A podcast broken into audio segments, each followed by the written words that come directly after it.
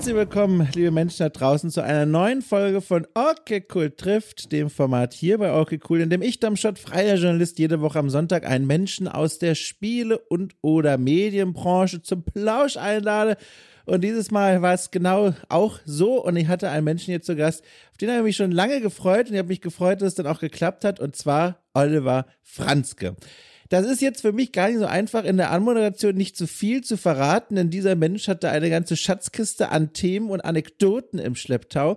Und ich möchte, dass wir die alle gemeinsam im kommenden Gespräch nach und nach entpacken und uns nicht schon zu viel vorwegnehmen, weil das war wieder eines dieser Gespräche, äh, wo die Dramaturgie ganz dolle davon lebt, dass man nicht ganz genau weiß, was als nächstes kommt. Es gab nämlich auch einige Gesprächsmomente, da habe ich nochmal was ganz Neues über Oliver Franzkes äh, Leben und Vergangenheit erfahren, die mich tatsächlich ein bisschen vom Hocker gehauen haben. Klingt wie ein dover Teaser, aber ich will es gerne etwas vage halten, weil es da wirklich ein, zwei, drei schöne neue Wissensgewinne für mich gab.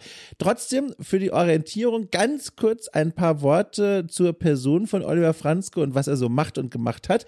Er arbeitet schon seit vielen Jahren, so viel kann ich schon mal sagen, in der Spielebranche, aber nicht nur in der deutschen, sondern auch in der internationalen. Äh, sein Weg, sein Arbeitsweg führte ihn von Deutschland aus erst nach UK, äh, dort unter anderem an einen Schreibtisch von Sony, dann über den großen Teich, wie damals die Schiffsfahrer und Schiffsfahrerinnen gesagt haben, als sie Amerika erreicht haben, denn dort hat er zuerst angefangen zu arbeiten äh, bei LucasArts, könnte man kennen, und anschließend bei Double Fine, könnte man auch kennen. Also das Studio, das von Tim Schäfer, der großen Point-and-Click-Legende der 90er und Anfang 2000er, der später auch einige ganz andere Spiele gemacht hat.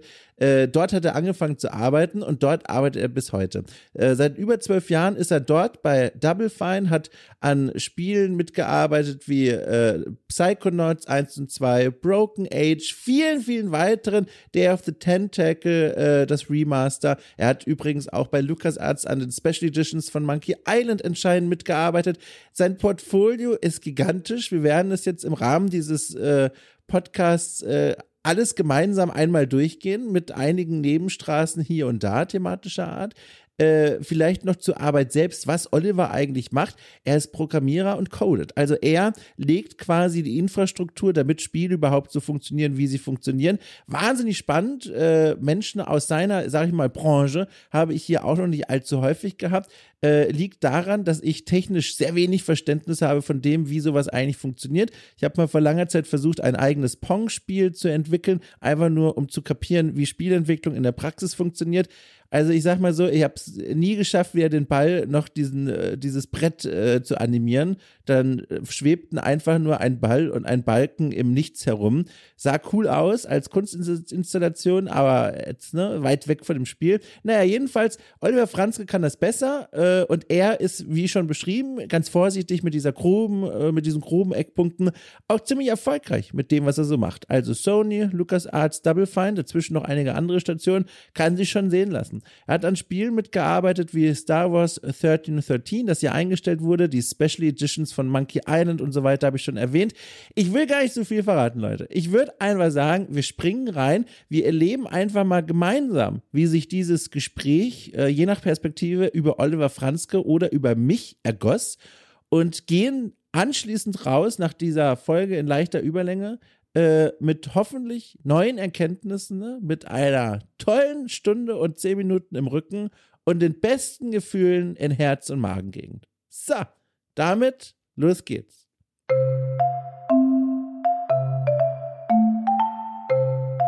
Ich muss auch gestehen, äh, ich bin ein bisschen aufgeregt. Ich habe jetzt, äh, ich kann das sogar mit Zahlen untermauern. Ich habe seit gestern, und das ist wirklich, du bist die erste Person, die das von mir erfährt, außerhalb dieser Wohnung. Ich habe so ein Fitbit-Gerät jetzt um das Handgelenk und das zeigt mir gerade meinen Puls an und ich bin gerade bei stabilen 86. Hm, sehr gut. Okay. Also das ist leicht über Ruhepuls. Ich weiß nicht, ist das eine technische Innovation, äh, die du selber auch benutzt oder guckst du da spöttisch drauf und musst jetzt schon versuchen, dir das Lachen reinzudrücken, während ich davon erzähle, äh, dass ich mir meinen Puls anzeigen lasse?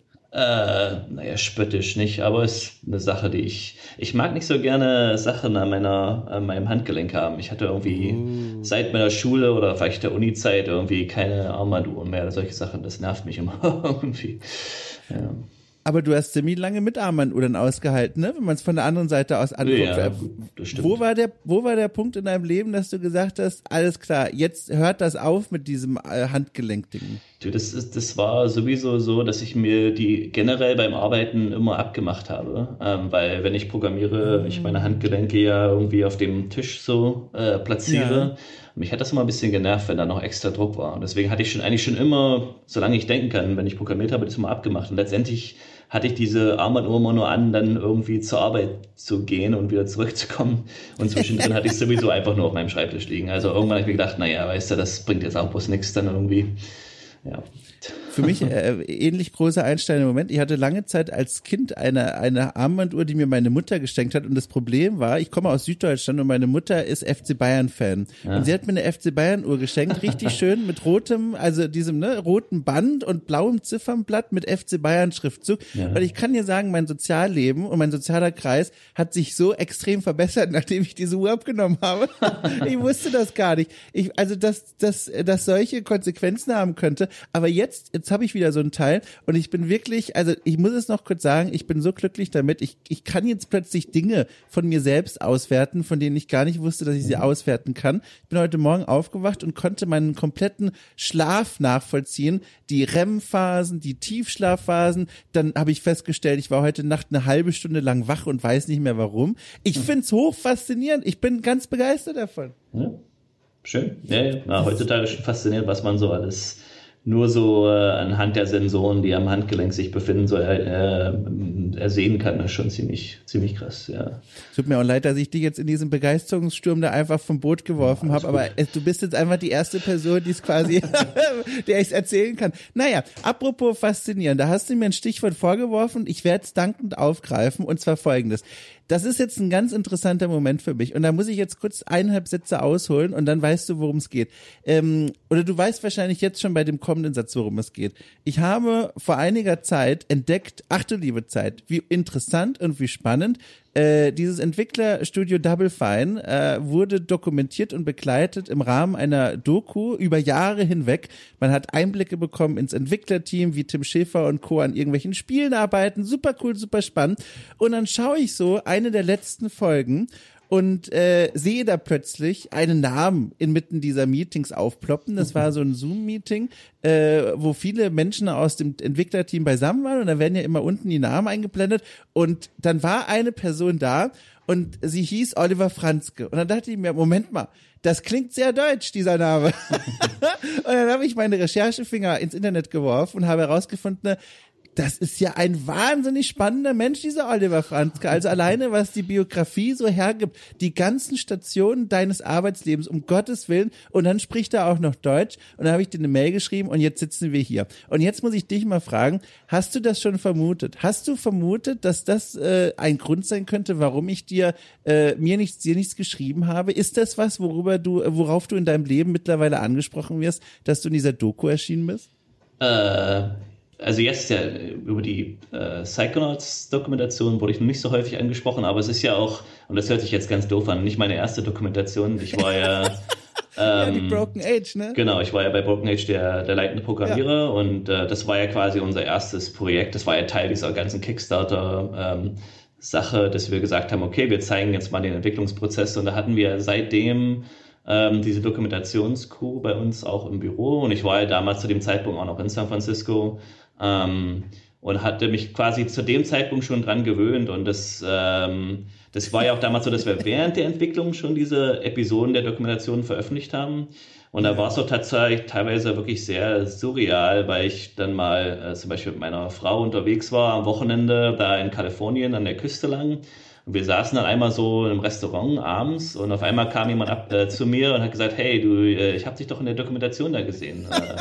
Äh, und das war, ist für mich sehr, sehr merkwürdig, weil ich jemand bin, der, naja, ich sag mal, introvertiert ist vielleicht zu stark äh, gesagt, aber jetzt auf jeden Fall nicht jemand, der jetzt unbedingt sich um uns ähm, ins, ins Licht der Aufmerksamkeit dränge und ähm, ja. genau, also von der Hinsicht war das dann schon ein bisschen merkwürdig. Aber mittlerweile, und das hört sich auch ganz doof an, hat man sich da so ein bisschen dran gewöhnt und ich war jetzt auch nicht so ein großer Teil in dieser Psychonauts 2 Dokumentation, da ging es viel mehr um meine Kollegen und auch, oh, das war auch richtig so. Ähm, ja. Genau, ja.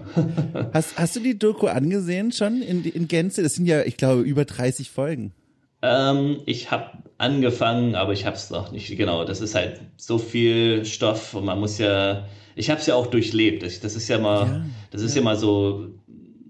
Wenn man es im Nachhinein anguckt, manchmal werden ja noch mal wieder Sachen da aufgebracht, mit denen man ja sich auch schon lange, sage ich mal, äh, revanchiert hat und dass man das jetzt auch unbedingt nicht noch mal durchleben ja. muss. Ich muss sagen, ich fand das bei Broken Age ganz schön. Ähm, da war ja noch lange vor Corona-Zeiten, wo wir alle im Büro waren. Da haben wir dann teilweise mal so eine kleine Party aus dem Veröffentlichung dieser Episoden gemacht und haben uns ja, alle cool. zusammen quasi in einen großen Meetingraum gesetzt und ähm, diese Episoden angeguckt und das war jetzt halt nicht ganz so für diese ähm, Dokumentation. Ähm, genau. Aber vielleicht irgendwann mal. Äh, ich denke mal, meine Kinder werden irgendwann größer und dann kann man dann auch vielleicht mal in dem Rahmen mal sagen, hey, guck mal, ich war ja auch Teil der Sache. Vielleicht ist es für die dann spannend. Vielleicht auch nicht. Vielleicht sagen die, ey, wie langweilig. Lass uns doch mal damit in Ruhe jetzt hier irgendwie. Ähm. Super cool, ey. Also bei dieser Psychonauts, da muss ich noch mal kurz fragen, warst du da ähm, die ganze Zeit noch oder Teile davon im Büro oder warst du schon die ganze Zeit dann außerhalb des Büros und schon gar nicht mehr dort? Nee, also Psychonauts habe ich komplett schon von Deutschland erlebt. Ähm, ja, ich bin ja quasi am Ende von der Entwicklung von Broken Age äh, ja. ähm, 2015 wieder nach Deutschland gezogen. Ähm, und hat das eigentlich im Grunde seitdem sogar mehrere Projekte, die ich jetzt hier quasi ausschließlich von Deutschland aus mit betreut habe. Ähm, genau. Und es war ja sowieso, Psychonauts 2 war ja für viele, wie für, für andere Firmen auch halt so ein Corona-Projekt, wo man erst alle im Büro waren und dann ja. alle nicht mehr im Büro waren und so in der Hinsicht. Ja, ja mussten wir alle viel lernen, sagen wir mal, wie man damit umgehen super krass. Ich, ich muss mal fragen, dieses Arbeiten noch vor Ort, während für Broken Edges in dem Fall dieses Kamerateam vor Ort war, wie war das denn so für dich? Weil du hast ja auch gerade gesagt, ne, äh, tendenziell leicht eher äh, introvertierter Mensch und dann laufen da plötzlich Menschen mit einer Kamera rum. Es ist so ein bisschen, stell ich mir vor, wie beim drohenden Vokabeltest, du könntest die nächste Person sein, die zum Interview eingeladen wird, zu so einem Zweiergespräch oder so. Wie war das denn für dich, dieses Kamerateam da mit im Studio zu haben? Was, was ist denn dir davon noch so im Kopf Kopf geblieben?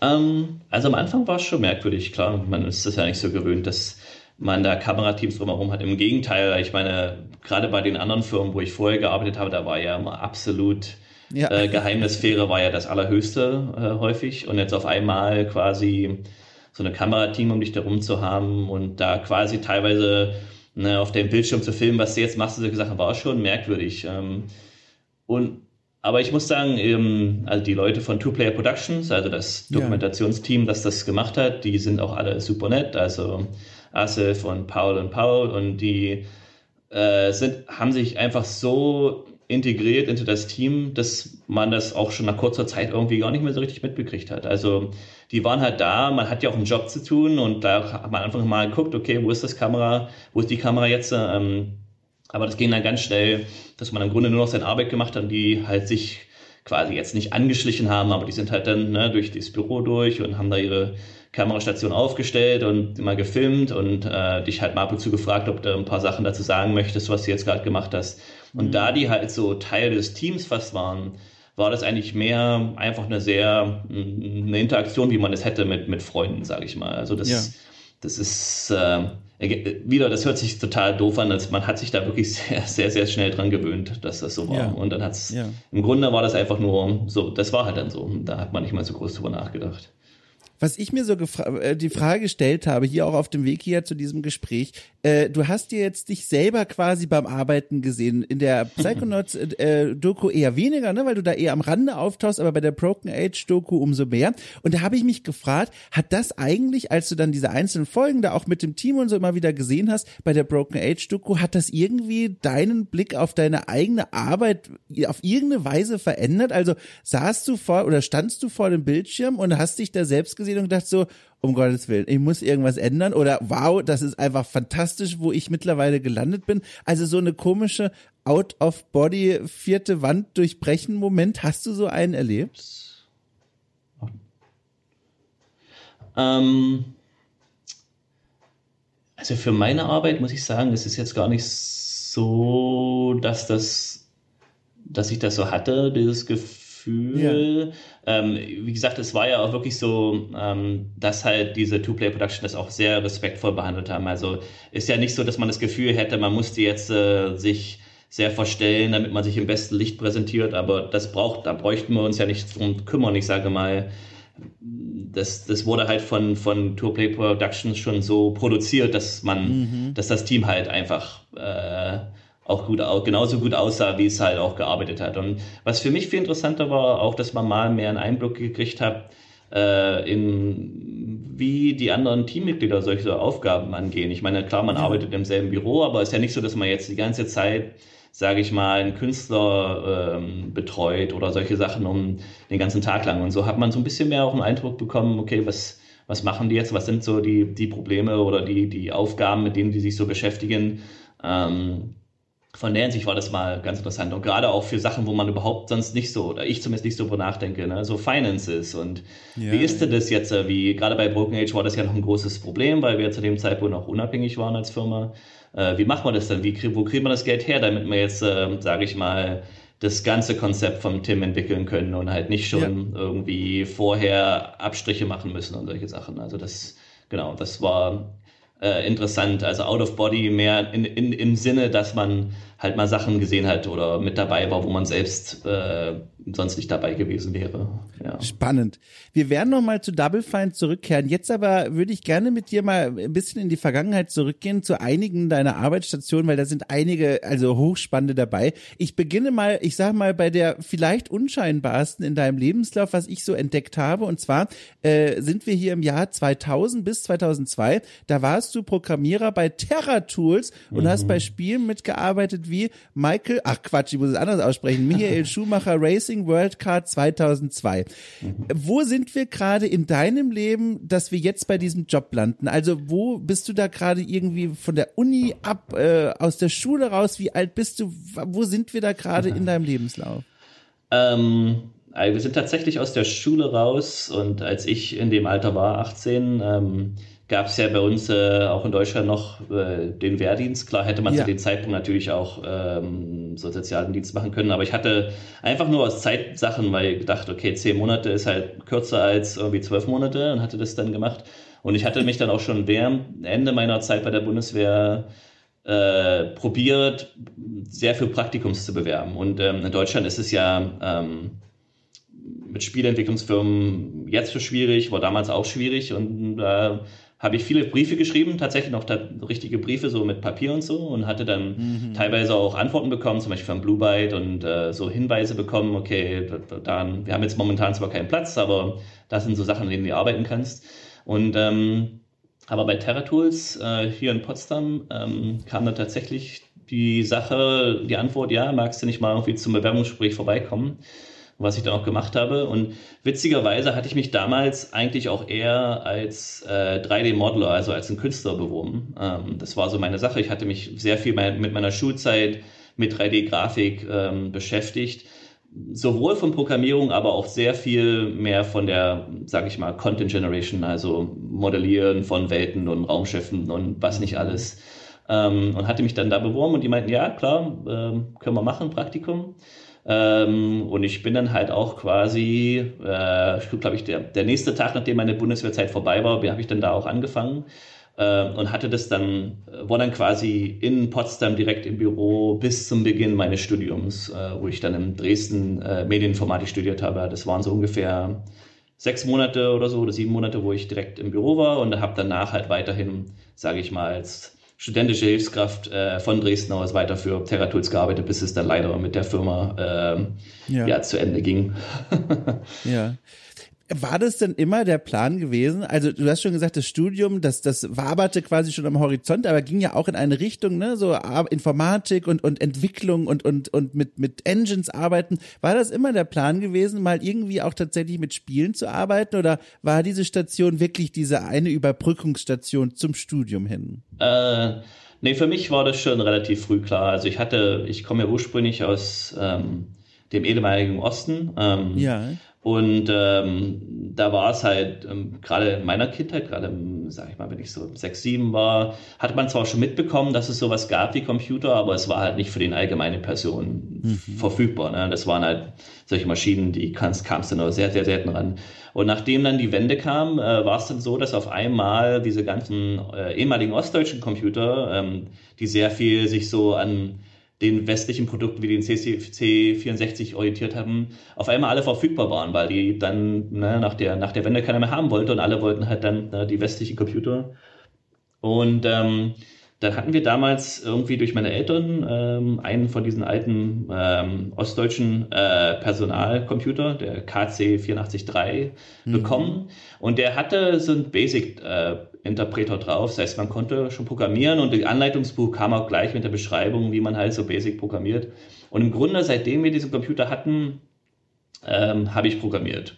Das ist eigentlich sehr merkwürdig. Also für mich war das Krass. schon im Grunde seit meinem ersten Erfahrung mit Computer klar, dass das ist das, was ich machen wollte. Und ich muss dazu sagen, dass meine Eltern mich da auch sehr unterstützt haben. Ja. So in Sachen mit Büchern und haben mich da mm, machen lassen. Ich habe da wahrscheinlich auch sehr viele Abendessen verpasst, einfach mal, oder bin zu spät gekommen, einfach weil ich so drin war und Sachen gemacht habe, programmiert habe oder 3D-Modelle erzeugt habe und solche Sachen. Äh, genau, habe durch, durch, im Grunde durch meine ganze Schulzeit dann auch ähm, Spiele entwickelt, hobbymäßig.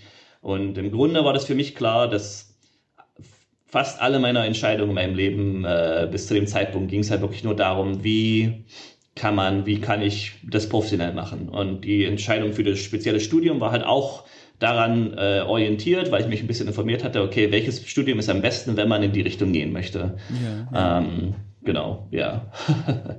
also sehr hochspannend. Darf ich fragen, was haben deine Eltern beruflich gemacht?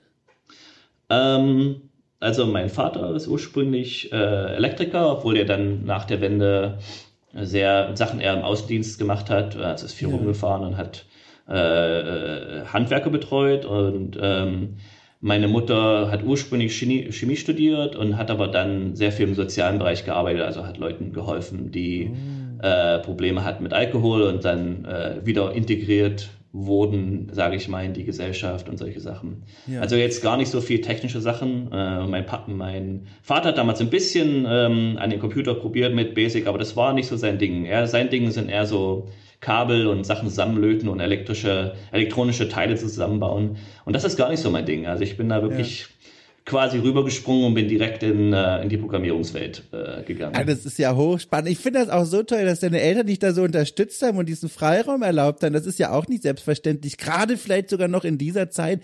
Ähm, und jetzt ist es ja auch spannend, mit diesem Hintergrundwissen nochmal zu fragen, bei dieser ersten Station bei Terra Tools, wie war es denn dann für dich? Weil das muss doch wahnsinnig aufgeregt sein, so als äh, aufregend sein, so als junger Mensch, der ohnehin den Plan hat, später mal in dieser Branche zu arbeiten, jetzt zum ersten Mal da die Luft zu schnuppern. War das eine gute erste Erfahrung für dich bei Terra Tools oder äh, war es eine Erfahrung, wo du gesagt hast, ach du liebe Zeit, so läuft das hier? Nee, also ich habe das geliebt, absolut. Das ja? war, das waren alle meine Träume sind wahr geworden. Ähm, wow. Terra Tools war halt auch eine kleine Firma. Heute würde man dazu so eine Startup-Firma sagen. Ähm, witzigerweise war damals das Büro, das ist jetzt ein bisschen, naja, so kleine, so eine kleine Tangent, war das Büro damals äh, in dem Gebäude äh, der Churchill Villa hier in Potsdam, also wo Churchill war, äh, quasi ja. gewohnt hat, als es dann darum ging, nach dem Krieg, sage ich mal, die ganzen Sachen, die Formalien da zu klären. Äh, und das Gebäude ist mittlerweile äh, gehört Hasso Plattner, also dem CEO vom SAP. also der ist ganz witzig, darüber nachzudenken, dass diese große Villa, da hatten wir halt so ein paar Räume drin und das war ja. toll und Genau, ich bin da angekommen und äh, man kam halt so rein und man hat halt diese ganzen Leute machen, die diese ganzen kreative Arbeiten gemacht haben, von der man vorher nur so theoretisch gehört hatte oder das nur im Hobbybereich gemacht hat. Auf einmal hat man Leute, die das wirklich professionell machen. Ähm, und ähm, ich hatte auch schon während meines Bewerbungsgesprächs so erwähnt, dass ich programmieren kann. Und es hat auch wirklich nicht lange gedauert, bis ich im Grunde Programmierung dann so zu meinem Hauptberuf wurde. Wie gesagt, eigentlich ursprünglich hatte ich mich ja als ähm, 3D-Modeler beworben. Yeah. Äh, und ich weiß gar nicht, ich habe vielleicht mal so ein, zwei Modelle für, die, für TerraTools äh, gemacht, aber im Grunde, Grunde im Ganzen bin ich dann äh, quasi direkte Programmierung eingestiegen, einfach weil da zu wenig Leute waren, die Programmierung gemacht haben. Äh, und für mich war das wirklich toll, dass man halt so kleine Projekte, ähm, wo man auch so richtig na, so, so, so, ein, äh, so einen Impact hatte. Das heißt, ähm, mit relativ mh, mm, kur in relativ kurzer Zeit konnte man einen richtigen Eindruck auf so ein Projekt äh, haben, äh, quasi so einen Eindruck, man konnte was hinterlassen, man konnte wirklich was dran reißen, sage ich mal. Und ähm, also ich fand das wirklich toll und ähm, äh, meine Eltern sagen immer noch witziger äh, oder sagen immer noch aus Witz heute, dass die damals in Urlaub fahren wollten, haben gefragt, hey, willst du mitkommen? Und ich habe gesagt, nein, nein, nein, ich mache meinen Urlaub, ist meine Arbeit bei Terra Tools. Und das habe ich hat sich auch wirklich so angefühlt. Und äh, also ich war Feuer und Flamme und ähm, genau, habe das auch wirklich mein Gott. gern gemacht, ja. Bist du damals auch schon mit den, ich sag mal, äh, düsteren Seiten der Branche in Kontakt gekommen? Also zum Beispiel Crunch, viele Stunden der Mehrarbeit, Leute mussten sich reinhängen, um Michael Schumacher Racing World Cup 2002 noch rechtzeitig rauszubringen. Hast du da irgendwie äh, was mitbekommen oder war das für dich wirklich auch in der Hinsicht eine entspannte Zeit? Ähm, also ich glaube, gecrunched hatten wir damals nicht, aber ich muss so ganz ehrlich sagen, selbst wenn das so gewesen wäre, ich hätte das, ja. glaube ich, in dem Alter und ja, mit ja. der äh, Energie und Passion, die ich daran gegangen bin, gar nicht mitgekriegt. Ähm, das kam dann, glaube ich, das wurde erst später in meinem Leben eine Priorität, wo gesagt hat, okay, jetzt muss man vielleicht mal ein bisschen zurücktreten und so. Ähm, klar, die dunkleren Seiten der, der Industrie, die kamen dann auch klar, ganz schnell zum Vorschein. Einfach mal, weil ja so ein, zwei Jahre später, nachdem ich dort angefangen hatte, halt die Firma ähm, dann leider Insolvenz erklären musste, ähm, mhm. weil es einfach gerade für deutsche Spielfirmen unglaublich schwer ist, äh, da zu, zu arbeiten und genug Geld zu machen, dass so eine Firma weiterhin, sage ich mal, äh, existieren kann. Ähm, und also während meiner Studienzeit war auf einmal die Firma nicht mehr da und dann, gut, habe ich dann andere Sachen gemacht, aber das war auch eine gute Sache, dass man mal gesehen hat, okay, das ist halt so. Und das ist auch, auch nicht das letzte Mal, dass man sich mit solchen Situationen ähm, äh, konfrontiert sah, sage ich mal. Mhm. Du hast schon selber gesagt, danach folgte dann die Uni. Uni Dresden habe ich mir aufgeschrieben. Ist mhm. das richtig? Ja, genau. Genau, Uni Dresden. Wie war das eigentlich? Weil der Sprung von der Arbeitswelt wieder zurück an die Uni, ich stelle mir das, ich sag mal, kontrastreich äh, vor, weil plötzlich ja der Alltag wieder ein ganz anderer ist, die Anforderungen sind ganz andere, auch die Richtung, in die man sich persönlich entwickelt, nimmt wieder eine ganz andere. Fandst du das als schwierig, dich wieder auf diesen oder zum ersten Mal auf diesen Unibetrieb einzustellen? Oder hast du dieses Arbeitsleben vermisst oder war das eigentlich eine ganz nette, ich sag mal, Neuerung nach so zwei Jahren mitten in der, in der Arbeitsbranche? Ja, na, ich hatte ja, wie gesagt, ich hatte ja Vollzeit quasi im Büro damals äh, nur sechs Monate gemacht und dann war es ja schon klar, dass ich beging mit meiner Uni. Ähm, und eigentlich war das quasi eine relativ leichte Umstieg, weil ich hatte ja weiterhin, auch während meiner Anfangszeit im Uni, weiterhin für Terratools gearbeitet ah, und hatte halt dann okay. nebenbei ja. Vorlesungen gemacht und so. Also das war ein ganz sanfter Übergang. Ähm, und ja, man hat dazu unterschiedliche Sachen gelernt. Auch als es dann TerraTools nicht mehr gab, ähm, hatte ich mich dann dort an der Uni Dresden, ähm, äh, also ich hatte zu dem Zeitpunkt, war Computergrafik immer schon mein großes Thema eigentlich von der technischen Seite und ich hatte halt sehr viel schon programmiert in die Richtung und selber mich da beschäftigt, wie wie kann man denn Programme schreiben, die jetzt fotorealistische Bilder erzeugen? Wie ist das überhaupt möglich? Und hatte mich dann sehr an die Theorie selbst eingearbeitet, noch bevor das überhaupt thematisiert wurde, sage ich mal, in der Uni, da in den Kursen.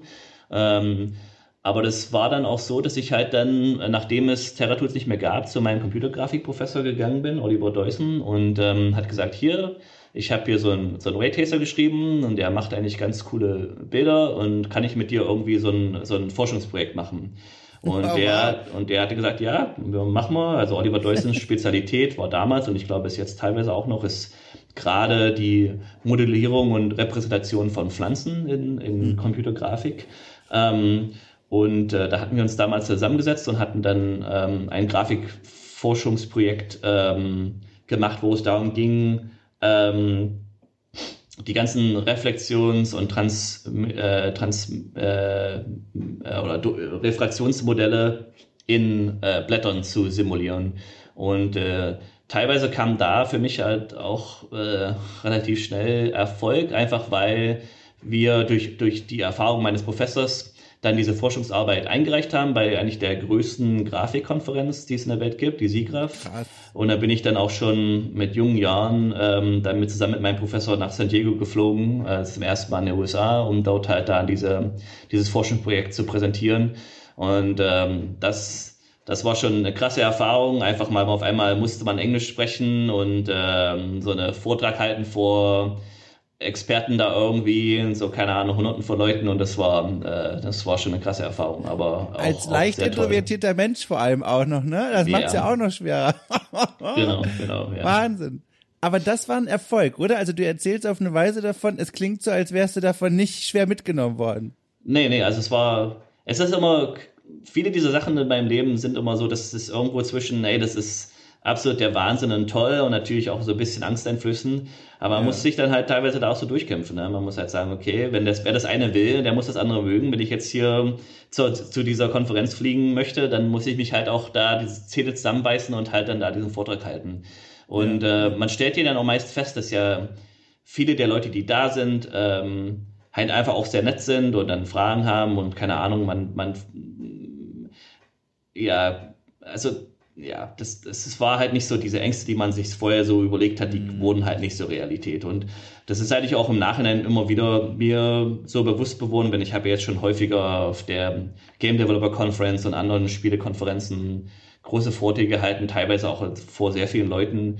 Und ähm, ich finde es eigentlich immer eine coole Erfahrung irgendwie. Überhaupt, dass man diese Ehre hat, dass man da sein darf, vor so vielen Leuten da seinen Senf ja. abzugeben, ist schon der helle Wahnsinn. Ähm, und ähm, ich mache das gern. Es ist eigentlich auch ein bisschen eine, so, eine, so, ein, so ein Oxymoron, dass man auf einer Seite bin ich jemand, der nicht so sehr gerne im, im, im Rampenlicht ist, aber auf der anderen Seite mag ich solche Vorträge halten keine ja. Ahnung, Psychologie halt irgendwie. Also ich, ich kann das so nachvollziehen. Also ich, ich würde mich zwar eher als extrovertierten Mensch beschreiben, aber gerade vor Moderation vor allem, also wo meine Aufgabe es sein wird, in Gesprächen oft von einem Live-Publikum auch äh, oder auch nicht, was es eigentlich noch schwieriger macht, sondern von der Kamera, äh, dafür zu sorgen, dass ein Gespräch gut läuft, dass man gute Fragen stellt, dass da zwei Leute gut miteinander umgehen können.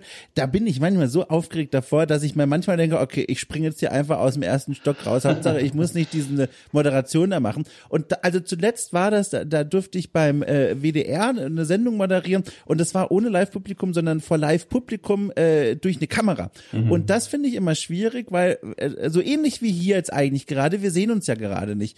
Äh, das bedeutet, wenn ich dann irgendwas erzähle, sehe ich nicht die Reaktion im Gesicht und kann nicht darauf eingehen, was mir da gespiegelt wird an Gefühlen, ja. an Emotionen, an Überlegungen und so weiter und so fort. Ich muss also in eine Kamera sprechen und das macht mich immer so nervös, vor allem zu Beginn, weil ich nichts zurückbekomme. Und da weiß ich noch, da war ich dann in Köln vor dieser Moderation im Hotelzimmer und habe geübt mit dem Türspion. Ich habe mich quasi vor den Türspion hingestellt und den Türspion, weil der sieht ja aus wie eine Kameralinse, den habe ich mhm. dann angeguckt und quasi in den Türspion hinein moderiert. Und ich dachte mir währenddessen immer, ich gehe jetzt einfach, ich hau einfach ab, ich laufe einfach in die Nebenstraßen von Köln und versteck mich hier 20 Jahre lang.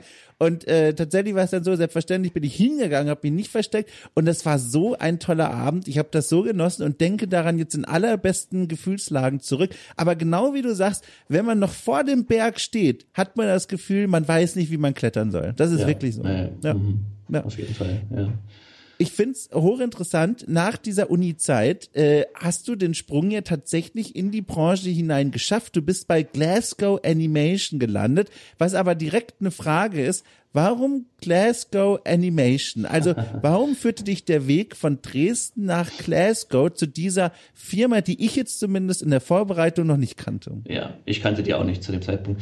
ähm, ja, das war ja, also ich hatte ja schon mehrfach erwähnt, dass ich äh, Computergrafik war eigentlich so ein großes Thema, gerade während meiner Studienzeit. Da habe ich mich selber sehr reingearbeitet.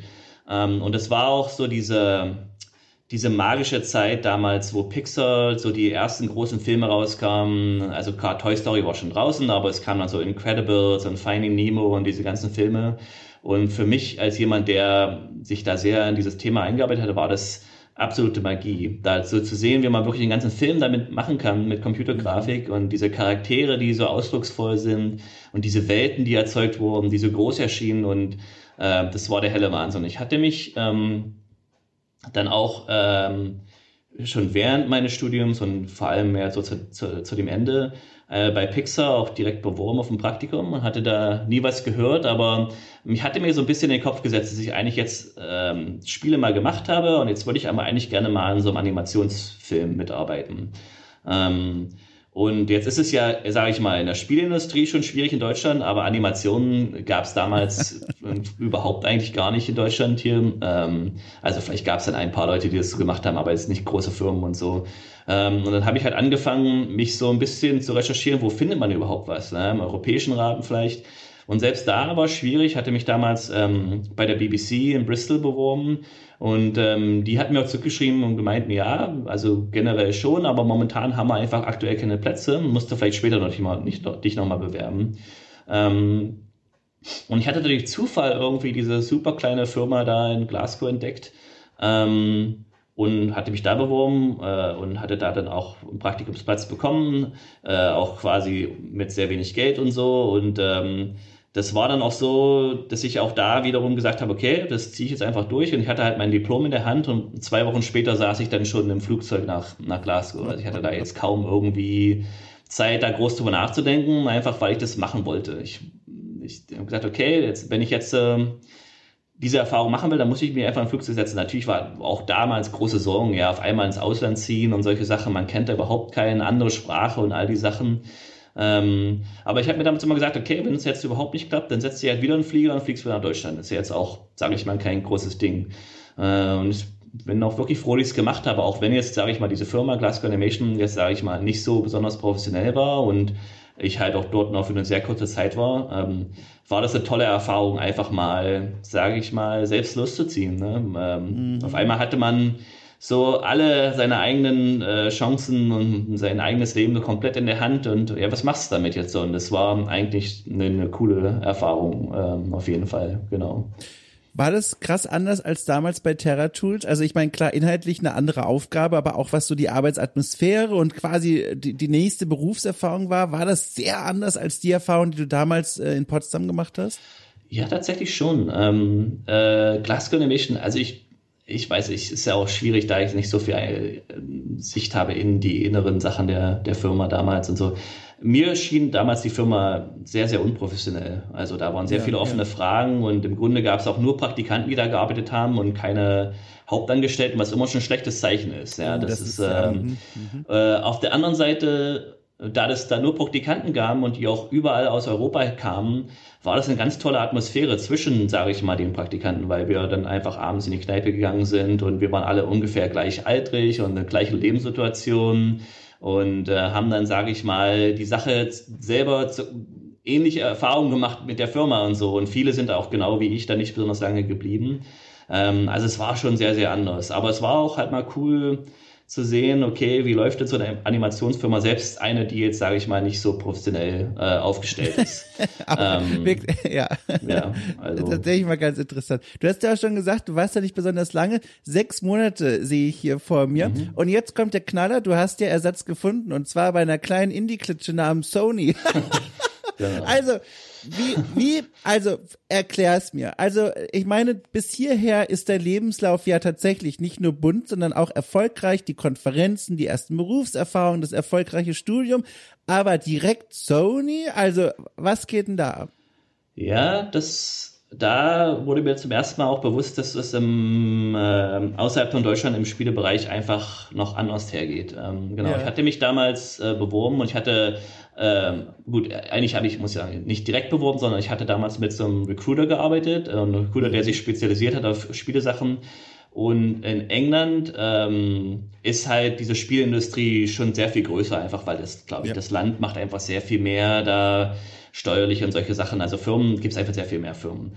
Äh, und in der Hinsicht bedeutet das wiederum auch, dass halt sehr viel mehr Nachfrage ist, sage ich mal, nach Leuten, die Arbeit machen können in dem Bereich. Und ich hatte mich dadurch mit diesem Recruiter beworben und der hat ja nur gesehen, gut, ich hatte jetzt schon programmiert, ich hatte in der Uni was gemacht, ich hatte bei der Spielefirma gearbeitet und er wusste halt, dass ähm, damals Sony London ähm, nach gerade nach Grafikprogrammierern ähm, gesucht hat. Ähm, und da bin ich halt da dann mit dem Nachtbus tatsächlich auch von Glasgow nach London gefahren einmal. äh, und hatte dann früh, also bin dann wirklich abends rein in den Bus, dann früh kamst du dann an da irgendwo in London, ähm, ich glaube in der Nähe des, des, des Hyde Parks da und bin dann halt da zu dem Bewerbungsgespräch, hatte da mit zwei Teams ähm, ein Gespräch Ähm, und genau, und die wollten mich damals auch beide, ähm, weil einfach weil ich halt Erfahrung hatte, sowohl im Animationsbereich als auch in Spielen ähm, und äh, halt auch sonst wahrscheinlich einfach diesen Enthusiasmus sehr äh, reflektieren konnte. Ähm, genau, und äh, hatte dann halt da relativ schnell auch da die Möglichkeit nach London zu ziehen, was ich gemacht habe. Aber wie gesagt, das kam auch viel dadurch, dass durch dieser Recruiter, der einfach wusste. Und das war auch das einzige Mal, dass ich nur mit einem Recruiter gearbeitet habe und danach wurde mir einfach viel mehr bewusst, dass es im internationalen Bereich das einfach viel leichter ist, äh, Jobs mhm. zu finden, gerade als Programmierer. Ähm, und ähm, genau, aber das war ein ganz wichtiger Schritt, um das mal zu erkennen. Das ist halt nicht so wie es in Deutschland, dass man nicht irgendwie monatelang Bewerbungs äh, Bewerbungsschreiben für Praktikums rausschicken muss, sondern dass man da wirklich äh, auch unter Umständen sehr viel schneller mal einen Job bekommt und Genau, es war ja. auch dann eine coole Erfahrung, da nach London zu ziehen und dort bei Sony zu arbeiten. Gerade zu dem Zeitpunkt, auch als die PlayStation 3 damals ähm, so kurz vor der Veröffentlichung stand, ähm, war das ja, war das sehr cool. Ja. Ja. Du warst seit zwei Jahre, wie gesagt, äh, PS3, Deep Dive, du hast an Spielen wie SingStar mitgearbeitet, iPad, vielen weiteren. Wie war es denn jetzt aber dann so im Detail dort zu arbeiten? Es gibt ja direkt Bilder, die sich aufdrängen, wenn man an Riesenfirmen wie Sony denkt, gigantische Hallen, in denen Millionen Schreibtische stehen, jeder hat so ein kleines Inselchen für sich, weißt du, ne? Man sitzt dann da so ein bisschen wie in Stanley Parable und arbeitet so seine, also unendlich vielen To-Dos ab. Das ist alles natürlich Klischee, aber da gibt es bestimmt auch einen, einen wahren Kern. Wie war es denn jetzt für dich? Das ist ja auch gleichzeitig in deinem Lebenslauf die wahrscheinlich, also nicht wahrscheinlich, es ist die größte Station bisher mit den, mit den meisten Kolleginnen und Kollegen ja. in, in der größten Dimension bisher. Ähm, klar, Sony an sich ist jetzt eine Riesenfirma, aber ich muss sagen, so wie das äh, London-Studio da ähm, zusammengesetzt war für die Spiele, war es eigentlich mehr so eine Verbund von kleineren Spielestudios, die ah, alle ja. miteinander zusammengearbeitet haben. Und ich fand das, ich fand das toll. Klar, du warst da in diesem Büro, die hatten halt genau in der Mitte von London, Oxford Circus, da so ein großes Gebäude, ich glaube, das haben die immer noch, äh, mit mehreren äh, Ebenen. Und genau wie du gesagt hast, hast du diese Schreibtische und große, große Räume voller Schreibtische. Und ähm, ich muss aber dazu sagen, ich fand das jetzt gar nicht so schlimm, einfach mal gerade auch meine Erfahrung bis dahin war ja eher so im kleineren Bereich bei Terra Tools und dann äh, Grafikforschung äh, war ja auch sehr kleines Projekt halt mit ein, zwei Leuten und dann halt Glasgow Animation ja auch relativ klein. Mal zu sehen, wie das abläuft in so einem Großstudio war jetzt schon cool. Und ähm, äh, allgemein, ich komme eher aus einer Region in Deutschland, sage ich mal, kleinere Stadt, ländliche Region. Jetzt auf mhm. einmal in London zu sein und da zu wohnen, ist mhm. auch so eine Erfahrung, die man erstmal machen kann. Und ähm, in, dem, in dem Alter, in dem ich damals war, also so Anfang 20er ähm, oder Mitte 20er dann zu dem Zeitpunkt, äh, war es halt auch cool. Ne? Auf einmal hatte man die ganzen Sachen, man hatte jetzt Zeit und man hatte Geld und man konnte auf Partys gehen und man hat Leute kennengelernt und man hat Leute, vor allem was für mich sehr wichtig war, man hat Leute kennengelernt, die in der Spielindustrie gearbeitet haben. Das war einfach vorher nicht so, dass man Leute mal getroffen hat, die an großen Spieleprojekten mitgearbeitet haben. Das war einfach cool. Ja, man, man konnte sich austauschen, man konnte was lernen. Und ich habe auch damals viel ähm, von meinem direkten Vorgesetzten ähm, gelernt, äh, dort, die auch schon zu dem Zeitpunkt seit Jahrzehnten bei Sony gearbeitet haben. Also die haben die ganze PlayStation 1 und PlayStation 2 Ära mitgemacht und so. Und einfach mal da diese ganzen Erfahrungen aufzusaugen, war super, absolut super. Und ich muss auch sagen, äh, manchmal heutzutage, wenn man, ähm, wenn mich so Leute fragen, okay, wie kriege ich jetzt äh, einen Job in der Spielindustrie und man schlage ich unter Umständen auch schon mal vor, dass man so eine große Firma gar nicht so sofort mal, sage ich mal, abschlagen muss und sondern es ist eine gute Erfahrung. Man muss es ja nicht sein ganzes Leben lang machen. Ähm, aber man lernt da relativ viel, einfach weil man auch mal ein bisschen mehr versteht, wie so dieses Geschäft, dieses Business so wirklich funktioniert. Ähm, das ist halt bei kleineren Firmen sieht das noch ein bisschen anders aus. Also ich würde die Zeit wirklich nicht vermissen wollen und habe da sehr, sehr viel gelernt während, während meiner Zeit in London, ja. Hast du dir damals gedacht, jetzt habe ich es geschafft, hier bleibe ich? Also ich meine, äh, Sony, es fällt einem, glaube ich, zu dem Zeitpunkt schwerer, an größere und vielleicht sogar auch stabilere Arbeitgeber gerade in dieser Branche zu denken als an diesen. Dann Studium, wie gesagt, erfolgreich im Rücken, die ersten Erfahrungen gesammelt, jetzt bei Sony angekommen. Hat man sich da nicht oder hast du dir da nicht gedacht, okay, was soll jetzt eigentlich noch passieren? ähm, das ist eine wirklich gute Frage. Es ist sehr schwer, mich so sehr da direkt zu zurückversetzen. Ich war, glaube ich, damals einfach so eine große Veränderung in meinem Leben, dass ich da gar nicht mhm. so in diesem speziellen Kontext gedacht habe. Ähm, also klar, jetzt in London leben hatte schon seine Schwierigkeiten. Also ich bin innerhalb von den zwei Jahren, glaube ich, vier oder fünf Mal umgezogen. Einfach mal, weil man immer so in, in WGs war und dann gab es die WGs nicht mehr, weil das Haus verkauft wurde oder dann ist man in WG gezogen, wo es voll war mit Leuten, mit denen man nicht so unbedingt Zeit verbringen möchte. Also es war sch teilweise schwer, die Zeit auch auf jeden Fall. Ähm, äh, cool in anderer Hinsicht. Ähm, also in der Sicht hatte ich da, glaube ich, nie so Zeit, so richtig zu reflektieren darüber. Ähm, aber also ich hatte damals immer noch so ein bisschen, klar war ich jetzt wieder, habe ich wieder in Spielen gearbeitet und das war jetzt auch äh, cool, dass man wirklich mal Projekt, Produkte hatte, die dann ne, für unter Umständen so äh, Millionen von Leuten zugänglich sind. Aber ich hatte immer so ein bisschen noch im Hinterkopf, dass ich eigentlich ähm, schon noch Interesse daran hätte, äh, an entweder Animationsfilmen oder in Visual Effects zu arbeiten. Also gerade ILM, Industrial Light and Magic in, mhm. in San Francisco, die ja ne, die ganzen Spezialeffekte für Star Wars gemacht haben und viele andere der großen Hollywood-Filme, hat mich schon mal schon fasziniert. Und ich war während meiner Zeit bei Sony ähm, auch dann wieder bei der Segraf, aber diesmal als, äh, als Gast. Ah, nee, einmal habe ich ja noch gesprochen. Ja, ich hatte ja noch ein zweites, stimmt. Ich hatte mein, als Teil meines Diploms hatte ich noch so ähm, auch an einem Forschungsprojekt mitgearbeitet, wo wir da eine Veröffentlichung hatten. Also ich war noch einmal tatsächlich da und habe gesprochen dann nochmal auf der SIGGRAPH und dann war ich aber auch nochmal da, ohne einfach nur als Gast. Und ich hatte dann auch die Zeit dort auf der SIGGRAPH genutzt, einfach ein bisschen mich ähm, mit Leuten in Verbindung zu setzen, die halt jetzt gerade für diesen, für diese Visual Effects Firmen arbeiten, also mit Leuten von DreamWorks und ILM und so, und ähm, also ich glaube, ich hatte schon damals auch den Traum, dass ich irgendwie, ne, dass ich irgendwo hin will und bei den Besten in, in der Industrie arbeiten möchte und hatte einfach da so ein bisschen meine Fühler ausgestreckt in die Richtung. Ähm, und tatsächlich habe ich damals äh, durch eine Verbindung in ILM ähm, kam ich dann zu dem ähm, technischen, äh, sag ich mal, die, die technische Leitungsperson äh, bei LucasArts. Und ähm, ja. die waren damals mal, ich weiß gar nicht mal aus welchem Grund, die waren mal in London, wahrscheinlich denke ich mal durch so eine Expo oder irgend sowas. Und die meinten dann zu mir, hey, komm doch mal vorbei, wir sprechen mal, kann man, kannst du mal vielleicht mal ein bisschen Bewerbungsgespräch machen. Äh, und dann hatte ich mich damals mit dem unterhalten ähm, und hatte halt ein bisschen einfach über meine Arbeit in Grafikprogrammierung und solchen Sachen gearbeitet. Und dann ging es da auch relativ stark auf Schlag, dass sie sagen, hey, äh, willst du nicht kommen? Und ich hatte damals zu dem Zeitpunkt, war ich noch gar nicht so fertig, London wieder zu verlassen.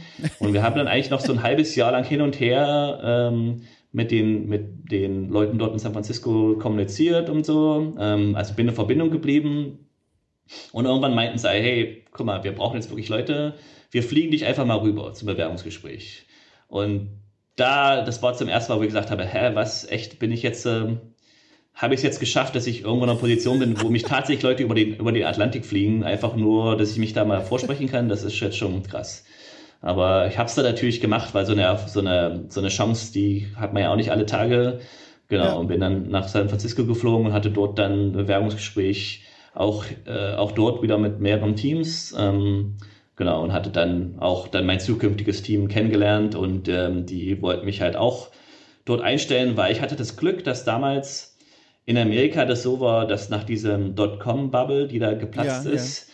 Äh, auf einmal in Amerika nicht mehr so viele Leute Computer Science, also Informatik studieren wollten. Und dann gab es ja. auf einmal eine ganz äh, große Nachfrage nach Programmierern, die jetzt innerhalb der USA gar nicht gedeckt werden konnte, äh, was wiederum dazu gefügt, äh, führt hat, dass sehr viele Leute aus Europa eingestellt wurden. Ich habe mein ganzes Programmierungsteam dort in äh, San Francisco bei LucasArts war dann auch alles äh, Kollegen aus Europa. Also krass. Ja, also ja.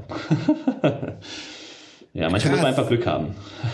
Aber hattest du nicht auch große, also ich, ich nehme jetzt einfach mal dieses Wort Angst, so diesen Riesenschritt zu wagen, auszuwandern nach Amerika?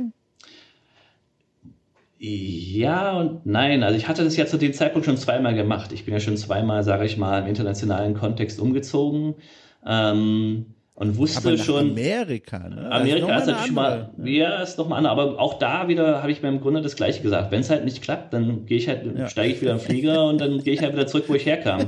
ja. Und ich, ähm, also ich hatte auch noch, ich stand auch noch ne, im guten Kontext mit den Leuten bei Sony und die hätten mich auch bestimmt auf jeden Fall wieder aufgenommen, wenn ich gesagt habe, okay, das war mir jetzt, ist jetzt doch nichts, kann ich bei euch wieder arbeiten, das hätte wieder geklappt.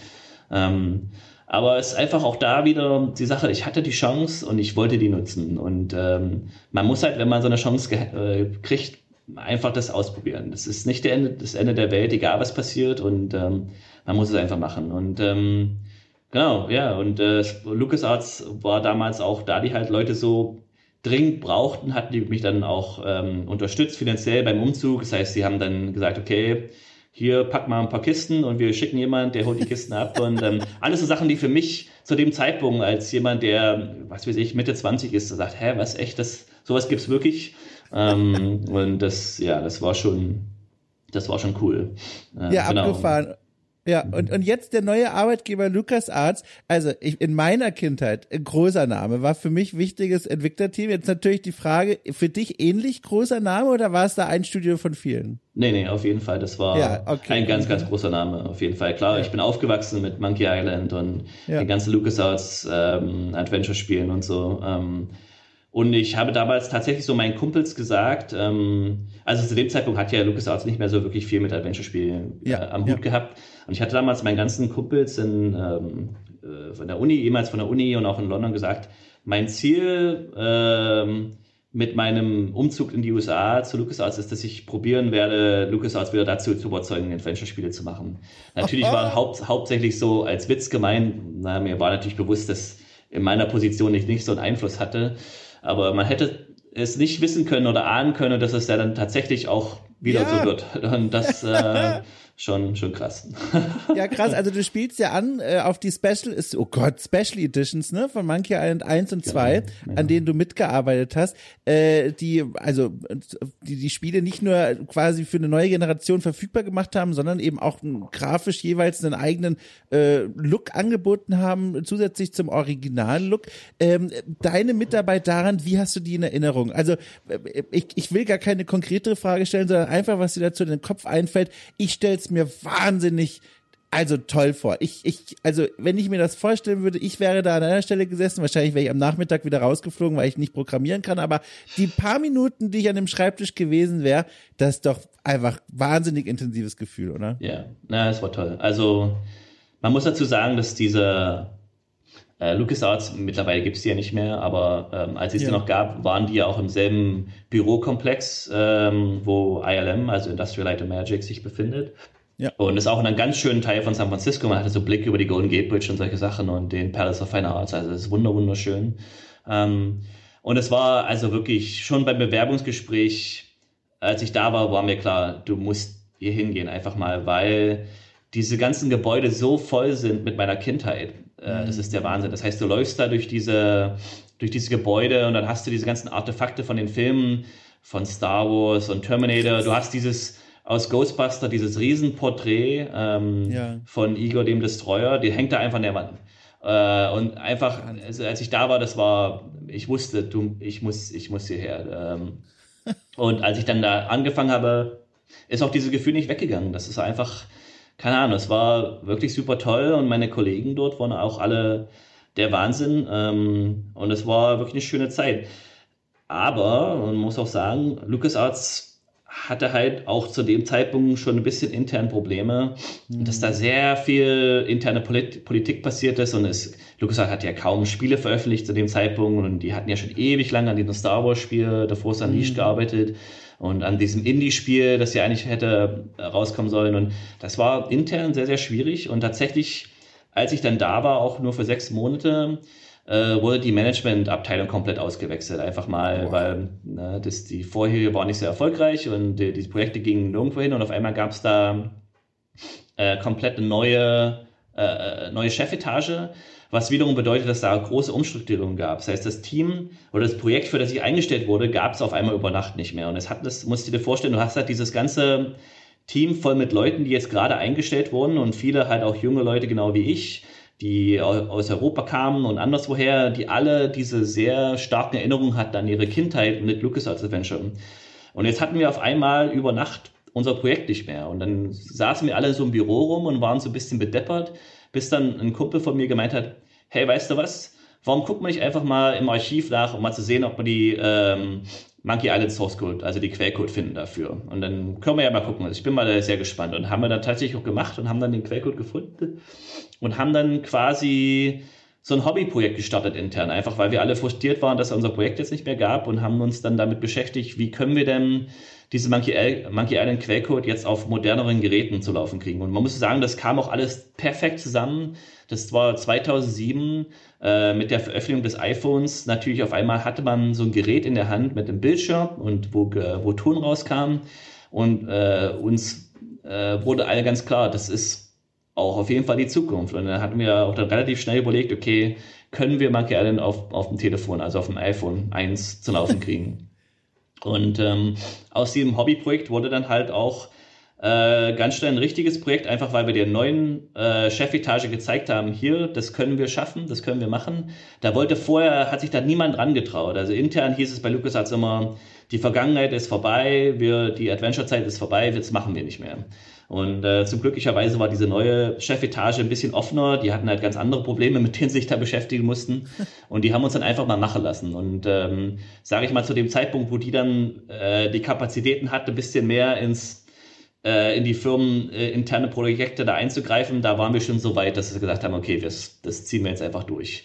Ähm, genau, aber dieses Projekt ist auch tatsächlich, also tatsächlich ähm, mehr oder weniger durch so ein Skunkworks, also ein Hobbyprojekt intern äh, zustande gekommen. Ja. Das wusste ich nicht. Mhm, also das ist, das wusste ich überhaupt nicht. Das ist ja Wahnsinn. Jetzt gucke ich ganz anders auf diese Datei, die da hier auf meiner Festplatte liegt. Also das ist ja, also das ist ja der Knall. Da kannst du, also ist man da nicht wahnsinnig stolz auf sich selbst. Jetzt mal ohne Witz, wenn aus so einem, aus so einem Nebenbei-Projekt plötzlich einfach so ein Ding wird. Auf jeden Fall, ja. Also es war, Wahnsinn. es war der Traum in sehr vielen Hinsichten. Erstmal an dem Projekt zu arbeiten, ähm, überhaupt, wir waren, wir waren eins der wenigen Teams äh, innerhalb von LucasArts, die überhaupt ein Spiel veröffentlicht haben, weil diese ganzen anderen Projekte, die haben sich also ewig hingezogen und das ja. waren ganz schwierige Projekte, äh, die nicht so richtig fertig werden wollen. Und mittlerweile saßen wir da und haben da für 19 Monate oder so einfach dieses Projekt durchgezogen und haben es veröffentlicht. Und man, wir haben der Firma gezeigt, damals, dass man mit einem kleinen Team, was sehr agil ist, halt Sachen machen kann. Man kann Spiele veröffentlichen.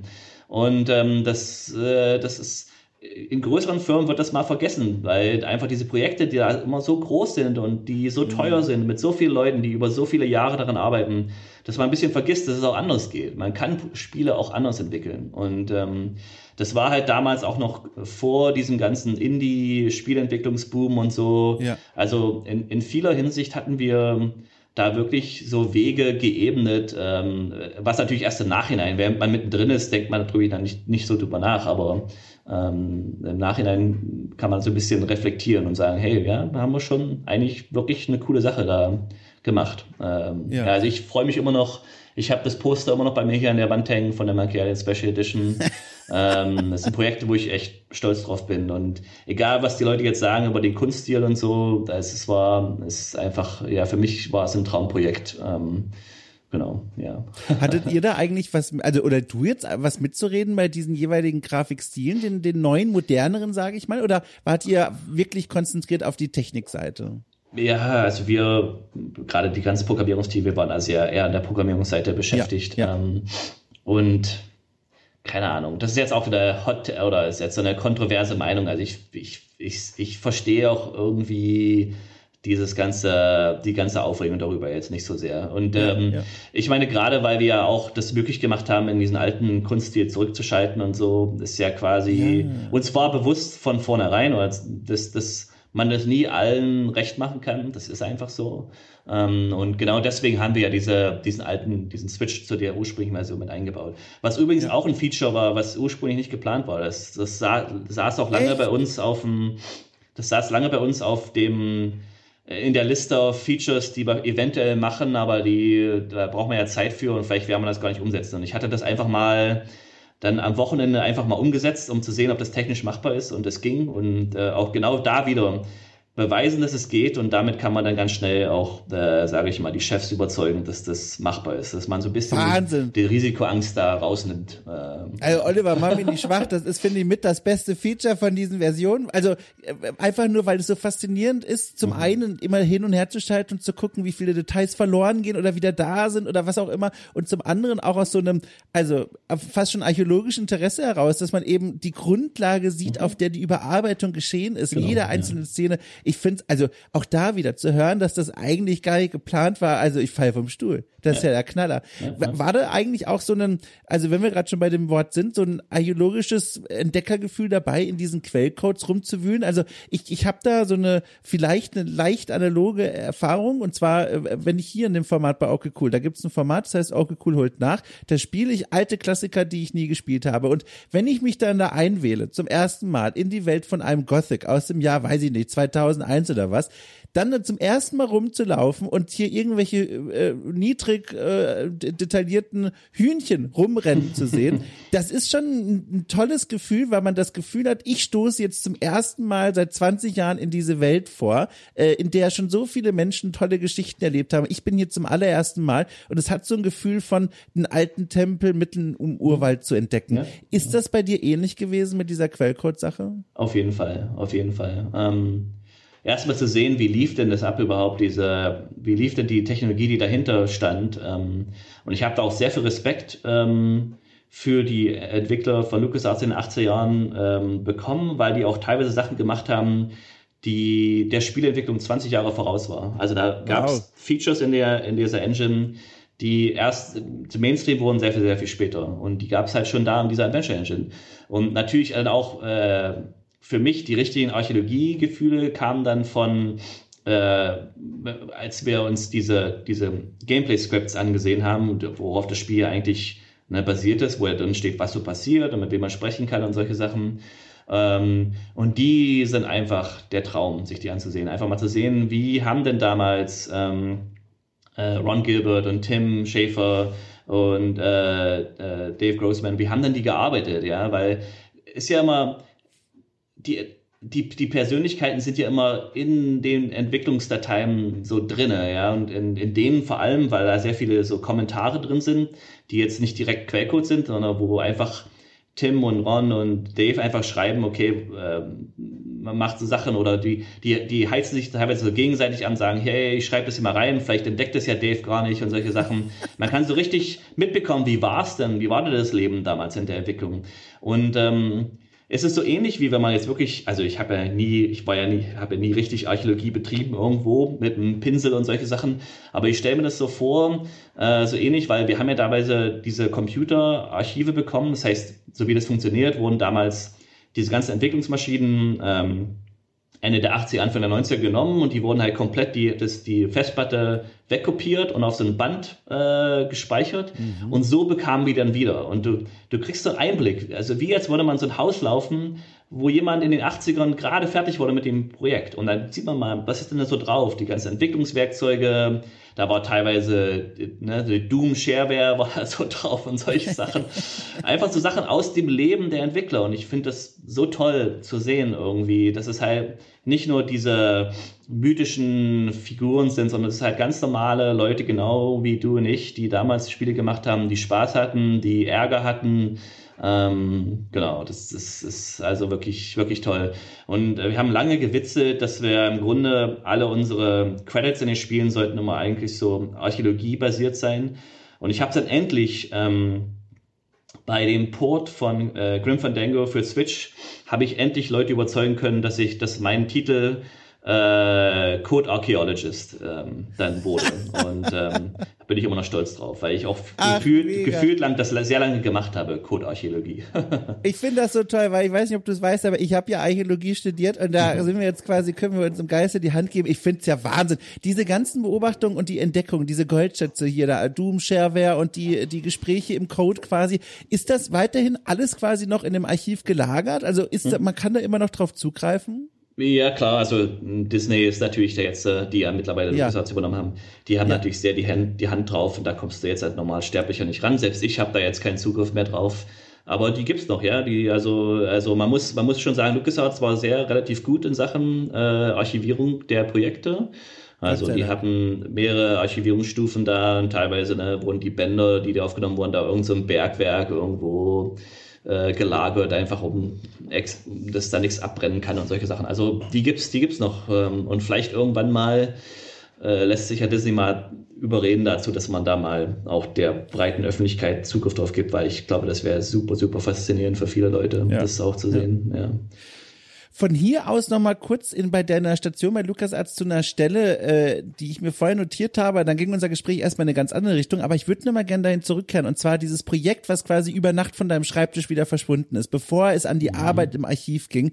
Kannst du uns was zu diesem Projekt erzählen, was da wieder eingestampft wurde? Ja, ist so lange her, wahrscheinlich die groben Züge. Also es äh, war eigentlich eher, ähm, es war ein AAA-Titel, also ein großes Projekt sollte das ursprünglich werden. Ja. Ähm, und es ging vor allem, ähm, es ging darum, äh, meinem Chef damals, dass er eine Science-Fiction-Welt erzeugen wollte, die nicht Star Wars ist in LucasArts. Mhm.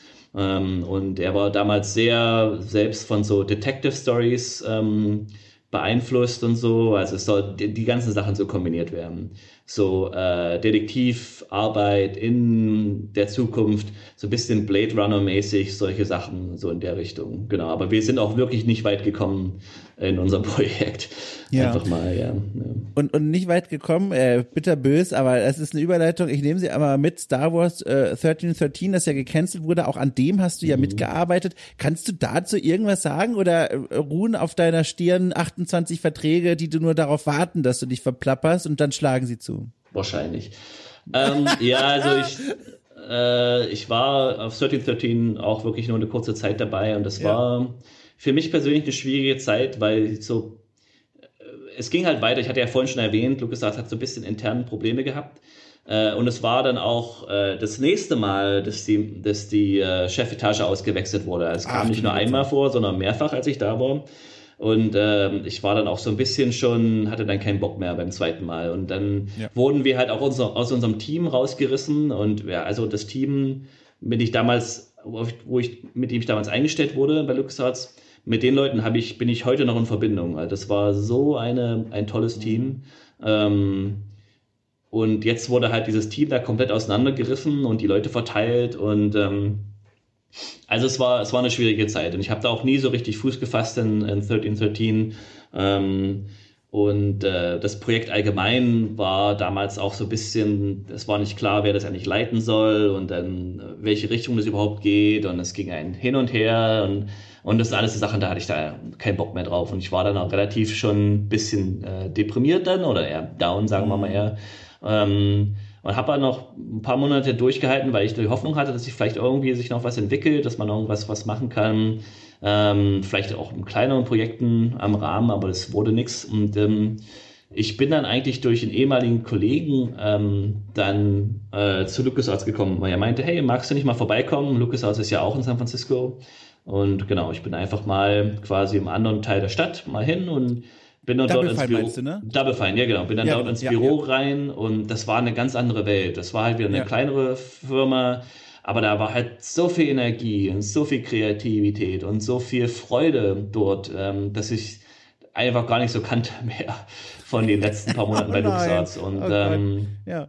genau, mir wurde da auch sehr schnell bewusst, dass ich da, dass das meine nächste Station ist, einfach mal, weil ich, ich hatte das so ein bisschen vergessen, dass man ja auch, äh, dass Spielentwicklung eigentlich auch äh, schwere Arbeit ist, aber und deswegen muss die halt auch Spaß machen ab und zu mal, sonst ja. warum machen wir das denn? Und ja. ähm, das genau, das habe ich dort dann halt gefunden, genau und ja, habe dann dort angefangen, jetzt auch schon vor pff, 13 Jahren. Zwölf Jahre. Zwölf Jahre. 12, 13 Jahre, ja. Mhm. ja, Wahnsinn. Auch da muss ich fragen, also warst du nicht ein bisschen zumindest starstruck, dann da mit Tim Schäfer weil ein Bewerbungsgespräch zu führen? Ich meine, auch das eine Figur quasi, nehme ich einfach mal an, aus deiner Kindheit, mhm. Kindheitsjahren, äh, die, die Spiele mitgemacht hat, die dich begleitet haben also man ist ja so schon vor Bewerbungsgesprächen gerne mal nervös, aber ich kann es mir kaum vorstellen, wie war das denn? Äh, auf jeden Fall, ja, das war, das war toll. Und ähm, ich hatte Tim zwar schon mal so gesehen bei so den Spielentwicklerkonferenzen, aber hatte jetzt ja. persönlich mit ihm noch nie was zu tun gehabt. Und man muss dazu sagen, Tim ist halt einfach auch eine super äh, offene und freundliche Person. In deren Sicht, klar, ich war so ein bisschen starstruck, ähm, aber das, das, Tims Superpower ist dir quasi einfach das Gefühl zu geben, als, na, als bist, sind wir nur zwei ganz normale Typen, die da so am Tisch sitzen und sich unterhalten.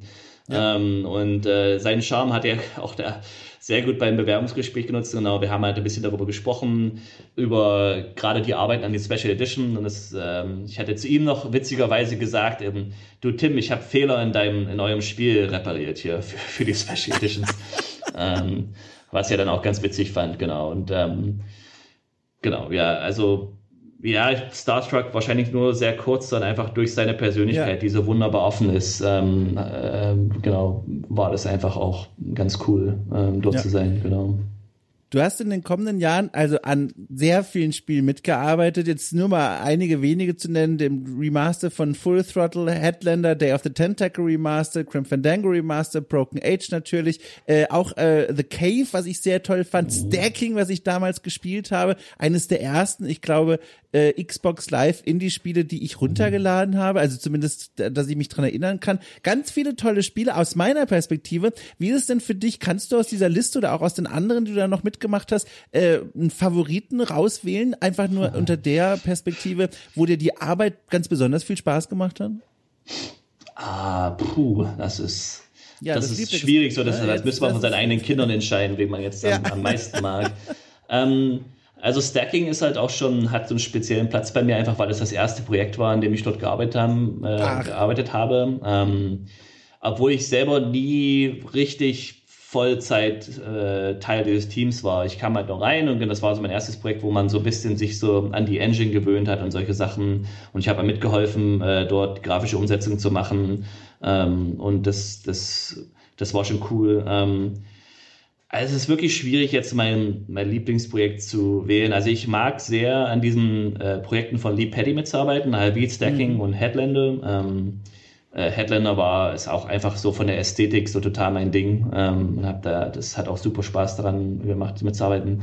Und natürlich TIM-Projekte sind auch eine ganz, äh, eine ganz tolle Sache. In Broken Age allgemein war sehr, sehr cool, einfach mal, weil auch so viel von mir selbst in diesem Projekt ist. Einfach, ähm, ich war ja quasi der leitende Programmierer und äh, habe da quasi einen Großteil äh, der Engine, also gut, das, das, Spiel ist auf einer Open Source Engine basiert, aber wir haben sehr, sehr viel Änderungen gemacht und die ganze mhm. Pipeline und die ganzen, die ganzen Tools, Workflows, die man da so braucht, um so ein Spiel zu machen, die kamen zu großen Teil äh, von mir und äh, in der Hinsicht ist das so ein Projekt, was äh, auch sehr mit mir verankert ist irgendwie. Ähm, und natürlich habe ich die ganzen Remasters geliebt alle, weil ich ja ne, als LucasArts-Fan das immer super fand, an denen mitzuarbeiten und äh, da mal sich reinzuarbeiten in diese alten Projekte. Ähm, genau, also es ist wirklich sehr, sehr schwer, irgendwie was, was auszuwählen. Ja, äh, ja. Weil die haben alle, alle Projekte haben so Sachen, die toll sind und Sachen, die nicht so toll sind. Und ähm, genau, aber ja, im Nachhinein habe ich jetzt kein Projekt, wo ich sage, okay, um Gottes Willen, das, da möchte ich ja gar nicht mehr drüber nachdenken. Ja. Äh, so schön es da auch war und ist, äh, das ist ja, glaube ich, aber auch die Zeit, in der du dann nochmal mit Crunch als Thema zu tun hattest. Ne? Das ist ja ein, ein, ein, ein Thema, das auftaucht in den Dokumentationen, aber auch in der Frühzeit des Studios, wie man ja weiß, mhm. noch bevor du dort angefangen hast. Äh, wie war es für dich, diesem Thema dort jetzt wieder zu begegnen und dann auch für dich selbst zu sagen, du hast es vorhin schon mal kurz erwähnt und, und angerissen, ich mache da jetzt nicht mehr mit. Also das ist jetzt mhm. quasi nicht mehr, dass ich jetzt 18 bin oder Anfang 20 und da begeistert gar nicht merke, dass ich hier gerade Überstunden schiebe, weil alles so toll ist und Spaß macht, sondern jetzt sage ich, nö, wie war das denn? Also wo fand das statt, an welchem Projekt und wie bist du dann damit umgegangen? Ja, also ich muss sagen, das war schon immer ein Thema, seitdem ich bei Dumberfell angefangen habe, weil ja. ich glaube, Boodle Legend war und Psychonauts 1 waren schon schwierige Projekte in dem Kontext.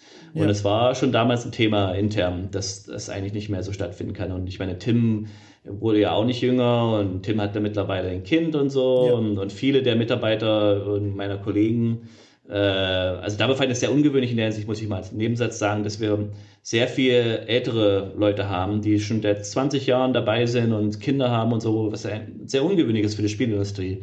Aber basierend auf diesem Aufbau ähm, des Teams hast du halt auch ganz andere ähm, Heranforderungen oder so, so, Sachen, die man, die man so braucht als Team.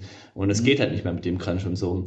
Äh, obwohl ich sagen muss, ähm, gerade eines der ersten Projekte, der eines der größten Projekte dort bei Double Fine war Once Upon a Monster, also diese Sesamstraßen Kinect-Spiel. Ähm, da haben wir auch also schon relativ viel Überstunden dort äh, geschoben und ähm, das war also für mich noch grenzwertig, muss ich sagen. Also das war teilweise wirklich auch harte, harte Arbeit und ähm, es war halt für einen Publisher und man musste halt dann, ne, also die Milestones mussten fertig werden und man musste das Spiel gewissen Zeitpunkten äh, fertig bekommen, weil einfach sonst das Geld nicht geflossen ist. Und ja. ähm, es ist halt immer so die Frage, klar, Quatsch ist so eine Sache, die, die keiner möchte, aber wenn der, die Alternative ist, dass die Firma nicht mehr gibt nächste Woche, dann ist das halt auch keine gute Option. Also es ist ja. immer dieser, dieser Rahmen ist, ist gut. Aber genau, ähm, nach Once Upon a Monster ist, genau, wurde das eigentlich für mich auf jeden Fall auch gesagt habe, dass ich jetzt nicht mehr so viel machen möchte. Bei Broken Age ab und zu mal zu den Stoßzeiten hat man nochmal hier eine Stunde und da gemacht. Und das ist halt auch für mich, weil das halt so ein Projekt war, wo ich mich so komplett ausfalten konnte, habe ich wahrscheinlich auch sehr viel mehr Zeit nochmal so am Wochenende aus Spaß rein investiert. Aber es ist halt auch immer schwierig zu sagen, weil viele dieser Zeiten sind auch Sachen, die man mal ausprobiert, experimentelle Features, die man, wo man auf, während der normalen Arbeitszeit, sage ich mal, dafür jetzt keine Zeit investieren kann, einfach weil es nicht klar ist, ob das funktioniert. Und dann kann man am Wochenende mal so ein Experiment machen und wenn es klappt, dann toll, und wenn nicht, das ist auch egal. Und solche Sachen habe ich noch viel gemacht ähm, bei Broken Age. Und mittlerweile ist es so, da ich ja nun auch ähm, zwei Kinder habe, dass es eigentlich gar nicht mehr, gar nicht mehr geht. Ähm, ja, ja. Und das ist auch akzeptabel. Also da ist jetzt niemals, während meiner gesamten Zeit bei Fine hat niemals irgendwie jemand gesagt, okay, du müsst jetzt hier nochmal extra zwei Stunden da bleiben oder sonst wie, oder wir müssen jetzt alle diese Woche irgendwie doppelt so lange arbeiten. Das, das kam nie vor. Äh, wenn man, wenn man mal länger gearbeitet hat, war es wirklich immer so, dass man einfach Sachen, die man jetzt wirklich fertigstellen mochte und möchte, einfach mal, um die Qualität zu erreichen, die man haben, äh, mhm. gerne haben oder sehen möchte.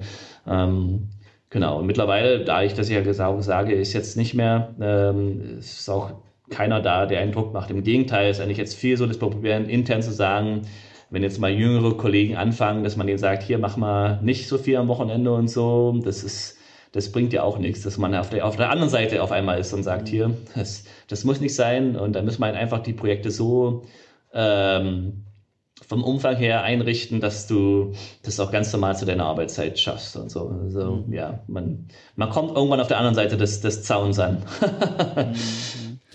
mhm um, um nochmal zu den Projekten selbst nochmal drauf kurz zurückzukommen, spielst du heute eigentlich noch selber die Spiele, an denen du selbst mitgearbeitet hast? Also ist das so eine, weiß ich nicht, so eine, wie so ein, wie so ein Spaziergang zurück in die Vergangenheit, Nostalgie, Zurückerinnerung oder sind das alles Spiele, wo du sagst, okay, das ist abgeschlossen für mich, muss ich jetzt nicht nochmal reinschauen? Ja, es ist sehr, sehr schwer. Ich weiß nicht, wie das, wie das anderen Leuten geht, aber ich habe es jetzt auch von mehreren Leuten schon gehört. Ähm, dass es sehr, sehr schwer ist, die Spiele danach selber zu spielen. Einfach weil man, weil man überall Fehler sieht. Obwohl man jetzt, sage ich mal, als jemand, der jetzt ähm, das zum ersten Mal spielt, das gar nicht mitkriegt und es scheint alles so, als würde alles so funktionieren und sieht alles gut aus. Aber man hat einfach im Hinterkopf noch all die ganzen Sachen, die man nicht geschafft hat oder man weiß, wo noch so ein Fehler äh, laut und solche Sachen und man sieht die dann halt auch, auch wenn es jetzt, sage ich mal, dem Laien gar nicht auffallen würde, ist es halt einfach Sachen, die man noch so sieht. Also es braucht wirklich sehr, sehr viele Jahre, bis man so Abstand davon genommen hat, dass man das nochmal machen kann. Also ja. ich freue mich schon darauf, wenn jetzt meine Töchter alt genug sind, dass ich mit denen zum Beispiel die Monkey Island ähm, Spiele ja. spielen kann und da werde ich auf jeden Fall auch die Special Editions natürlich ähm, spielen und so. Ähm, und vielleicht dann auch ein paar der anderen Double Fine Spiele und so. Also das wird kommen wahrscheinlich eher durch meine Kinder einfach mal, dass man mit denen das nochmal selber erleben kann. Und da ist es ja auch nochmal eine ganz andere Sache, weil die, die ja auch mal mit ganz anderen Augen nochmal drauf gucken auf, auf so ein Spiel. Ja. ja. Und jetzt sind wir quasi Full Circle gegangen, weil jetzt sitzt du wieder in Deutschland. Auch schon seit einigen Jahren, gar nicht quasi mhm. als aus Anlass der Pandemie raus, sogar schon, schon oh Gott, sondern schon davor. Wie kam es denn jetzt dazu? Äh, ja, ich, ich sage mal den Witz, dass ich diesen Corona-Lebensstil schon äh, viele, viele Jahre bevor Corona eigentlich lebe. Äh, wie kam es dazu? Also, äh, wir wussten halt damals äh, meiner Frau, dass wir eigentlich gerne Kinder haben wollten. Mhm. Und, aber San Francisco ist halt sehr schwer in diesem Kontext, einfach weil das ein sehr teurer Wohnraum ist und ähm, wir haben damals mit, äh, ne, also zwei Erwachsene mit unseren zwei Katzen in einer ganz, ganz kleinen Wohnung gelebt und so. Und ähm, das ging, weil wir damals alle ne, gearbeitet haben und man trifft sich halt nur ab und zu mal zu Hause mal was zu essen und keine Ahnung, mhm. dann geht man wieder aus. Da geht das noch, aber mit Kindern wäre das einfach nicht möglich gewesen. Und ähm, genau, und äh, es ist auch so, dass ähm, ich, ich habe keine Geschwister und da meine Eltern so langsam älter werden, war es auch da die halt die Sache, okay, wenn man jetzt komplett weg ist aus Deutschland, dann wird das ja auch eine doofe Situation und diese zwei Sachen so zusammen kamen einfach äh, so als die Entscheidung, hey, wollen wir nicht zurück nach Deutschland ziehen? Und dann habe ich halt damals dann auch äh, mit Tim, also Tim Schäfer, meinem Chef, gesprochen und meinte, hey, ich würde eigentlich gerne weiter für Double Fine arbeiten, kann ich das einfach von Deutschland aus machen? Und ähm, ich war zu dem Zeitpunkt natürlich auch schon sehr viele Jahre da und hatte schon viele Projekte umgesetzt, dass Herr Tim meinte, okay, du, ich, ich weiß, du machst gute Arbeit, ich kann dir vertrauen, das probier mal einfach mal. Und ähm, ja, da haben die das einfach quasi äh, mir erlaubt und es gab halt damit viel, was man erstmal rausfinden musste, wie macht man das jetzt überhaupt, dass man so von der anderen Seite der Welt jetzt arbeitet. Und ähm, es hat aber auch dann nicht lange gedauert, bis andere meiner Kollegen zum Beispiel innerhalb der USA wieder in ihre Heimatstaaten zurückgezogen ja. sind. Das heißt, ich war so ein bisschen da, habe da gezeigt, dass das geht. Wenn man das möchte, geht ja. es. Und mittlerweile war die Technologie halt da, dass man halt Videokonferenzen machen kann und ähm, solange man eine schnelle Internetverbindung hat, die schnell genug ist, kann man halt die Dateien alle, hm, ne, die man braucht, sich runterladen und so. Das geht dann schon. Und na klar, seit, seit Corona hat sich das natürlich nochmal alles äh, sehr viel erweitert. Das, also früher war das mal so, da war man der Einzige, der per Skype sich da in so eine, in so eine Besprechung eingewählt hat. Und mittlerweile sind ja alle Besprechungen komplett bei Zoom. Also das ja. ist eigentlich ganz merkwürdig so zu sehen, dass sich die Welt so komplett für alle in die Richtung entwickelt hat. Ja. Ähm, genau, aber ja, also genau, durch, durch die Sachen, hauptsächlich durch Kinder, ähm, dass wir wussten, dass wir Kinder wollen, ähm, kam dann der Weg wieder hier zurück nach Deutschland, genau. Vermisst du denn dein Team oder ist es durch diese Omnipräsenz dank Internet und dieser Zoom-Konferenz und so all dem eher so, als wären sie ohnehin die ganze Zeit da und erreichbar? Äh, also ich vermisse schon. Also ich wäre schon gerne, wenn es möglich wäre, dass man, sage ich mal, ein paar Tage in der Woche in einem Büro wäre, würde ich das schon ja. auf jeden Fall machen. Aber ich muss dazu sagen, dass halt durch Corona auch es keinen Weg zurück gibt in diese ja. komplette Vollpräsenz. Ähm, also ich war letztes Jahr mal wieder da, einfach zum Besuch und mal zu gucken und da war halt kaum jemand im Büro. Ähm, hm. Und äh, dann ist halt die Frage, okay, warum fliegt man rund um die Welt, wenn jetzt sowieso keiner im Büro ist, dann kannst du das auch gleich von, per Zoom von zu Hause aus machen, äh, so ungefähr. Also es ist schade, klar, man hat jetzt sehr viel mehr, man, man hat, man sieht Leute sehr viel mehr einfach durch diese Zoom-Sachen, aber es wäre natürlich trotzdem auch schöner, wenn man irgendwie auch persönlich ähm, den Kontakt da noch mehr hätte. Also ja, aber ich sehe da jetzt auch keinen Weg zurück. Selbst wenn ich sage, ich mal in den USA wäre, würde sich da auch nicht so viel ändern. Ähm, und in der Hinsicht fühle ich mich da jetzt nicht so schlecht. Jetzt bist du schon, und das ist versprochen, meine letzte große Frage, weil wir sind schon über der Zeit, aber es ist einfach, wie ich schon am Anfang gesagt hatte, so ein spannender Lebenslauf, ihr wisst gar nicht, also ihr könnt noch viel länger hier verbringen, aber ne, wir haben ja beide einen Tag, den wir auch noch erledigen wollen, aber jetzt bist du da schon über zwölf Jahre, fast schon 13 Jahre. Wenn man so gerade auch mit den anderen Stationen vergleicht, die wir hier angesprochen haben, es wirkt so, als hättest du es jetzt gefunden, ne? Das Nest, mhm. wo mit Internetanschluss, wo du bleiben möchtest. Fühlt sich es auch so an? Oder also wie, wie ist das jetzt so? Weil zwölf Jahre, das ist in dieser Branche sehr, sehr lange, das muss ich dir ja gar nicht sagen. Also wie, wie fühlt sich jetzt an für dich?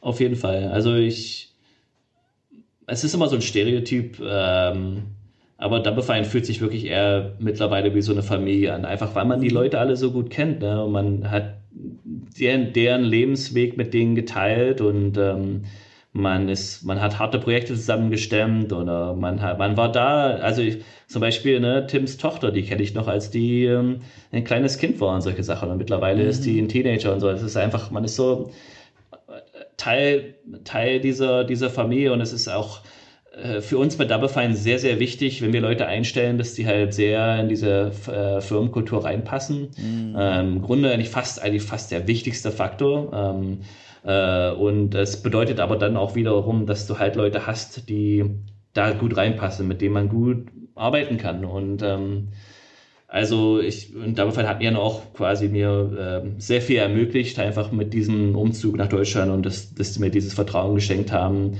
und so. Und ich ich sehe da jetzt eigentlich keinen Grund, irgendwo anders hinzugehen. Es läuft momentan ganz gut. Momentan ist ja auch so, wir gehören mittlerweile zu Microsoft. Ja. Microsoft hält sich da eigentlich auch hauptsächlich aus unserem Geschäft ja. raus und wir machen halt Double Fine Sachen und nicht Microsoft Sachen. Ähm, ja. Und ähm, ich sage mal, solange, solange das alles so weitergeht, habe ich da eigentlich überhaupt keinen Grund, weil ich mag meine Kollegen und im Grunde, was kann man eigentlich sich mehr wünschen? Das ist halt auch so eine Sache, die man so lernt, wenn man älter wird. Ne? Am Anfang meiner Karriere ging es viel mehr darum, wie kann man jetzt so die nächste Ebene erreichen der Karriere? Wie wird man jetzt so ein Senior-Entwickler äh, und wie wird man dann das und das?